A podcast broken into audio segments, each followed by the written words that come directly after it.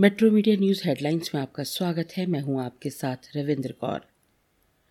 Ukraine पर रूस के हमले का आज पचासवा दिन है। रूस लगातार बमबारी कर यूक्रेन को तबाह करने में जुटा है। वहीं यूक्रेन भी जवाबी कार्रवाई में पीछे नहीं है। अब यूक्रेन ने रूस यूक्रेन सीमा पर रूस के सीमावर्ती इलाकों पर हमला तेज कर दिया है। इसके परिणाम स्वरूप रूस भी चौकन्ना हो गया है। रूस ने यूक्रेन सीमा से सटे दो गाँव खाली करा लिए हैं। यूक्रेन की सेनाओं ने रूस का एक युद्ध पोत भी उड़ा दिया था। रूसी रक्षा मंत्रालय ने इसकी पुष्टि करते हुए कहा, ब्लैक सी की रक्षा करने वाली नेपच्यून मिसाइलों ने रूसी जहाजों को बहुत नुकसान पहुँचाया है। रूस और यूक्रेन के इस घमासान के बीच रूस ने यूक्रेन के तीस नागरिकों को रिहा करने के आदेश दिए हैं। ये नागरिक युद्ध के दौरान बंदी बनाए गए थे। इस बीच फिनलैंड और स्वीडन के नाटो में शामिल होने की संभावना पर रूस ने तीव्र प्रतिक्रिया ज़ाहिर की है। रूस का कहना है कि यदि स्वीडन और फिनलैंड नाटो में शामिल होने का फैसला करते हैं तो रूस अपनी सुरक्षा प्रणाली और मज़बूत करने को विवश होगा। ऐसा होने पर रूस ने परमाणु हथियार तैनात करने की चेतावनी दी है।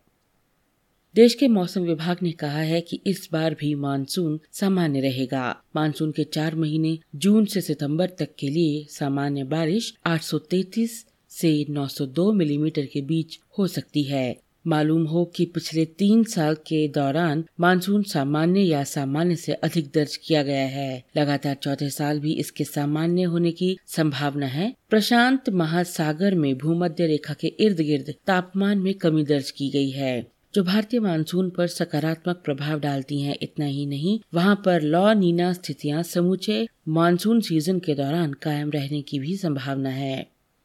प्रधानमंत्री नरेंद्र मोदी ने आज दिल्ली के तीन मूर्ति भवन में प्रधानमंत्री संग्रहालय का उद्घाटन किया। उद्घाटन के बाद उन्होंने सबसे पहले टिकट भी खरीदा, फिर झलक लेने के लिए अंदर गए। मुआयना करने के बाद पीएम ने अपने संबोधन में कहा, इस संग्रहालय में जितना अतीत है, उतना ही भविष्य भी है। ये संग्रहालय देश के लोगों को बीते समय की यात्रा करवाते हुए नई दिशा, नए रूप में भारत की विकास यात्रा पर ले जाएगा।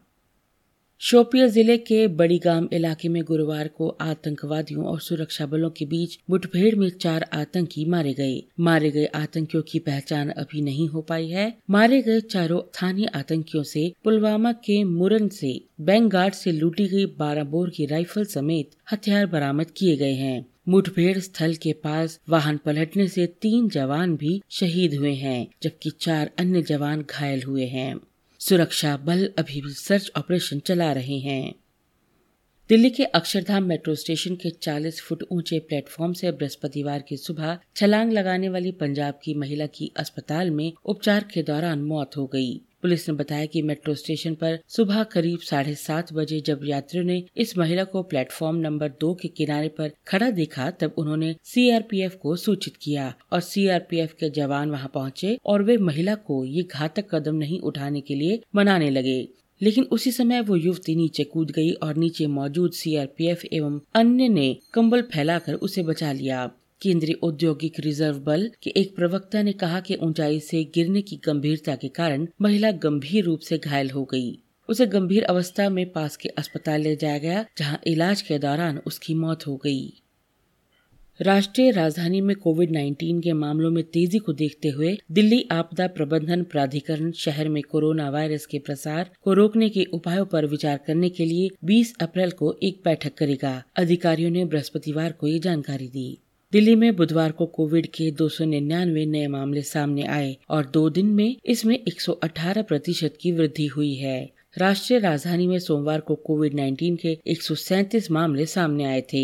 दिल्ली के मुख्यमंत्री अरविंद केजरीवाल ने कहा कि दिल्ली सरकार कोविड की स्थिति पर नज़र रख रही है और अस्पताल में मरीजों की भर्ती होने की संख्या कम होने के कारण घबराने की ज़रूरत नहीं है।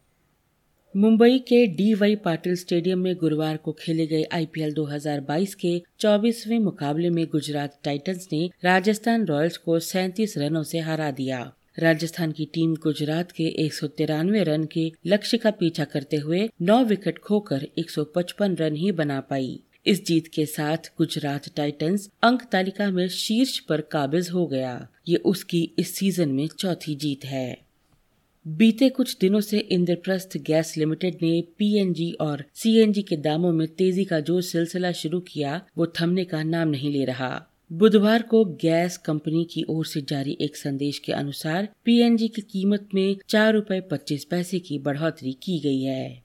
इसके बाद एनसीआर में पीएनजी का दाम पैतालीस रूपए छियानवे पैसे प्रति एमसीएम पर पहुँच गया है। इसके साथ ही दिल्ली एनसीआर में सीएनजी ढाई रूपए महँगी हो गई है। दिल्ली में सीएनजी की नई कीमत इकहत्तर रूपए इकसठ पैसे प्रति किलो हो गई है। दिल्ली के अलावा नोएडा, ग्रेटर नोएडा, गाजियाबाद में भी उपभोक्ताओं को आज से सीएनजी के लिए जेब अधिक ढीली करनी पड़ेगी। इन खबरों को विस्तार से पढ़ने के लिए आप लॉगिन कर सकते हैं www.metromedia.live.com पर। धन्यवाद।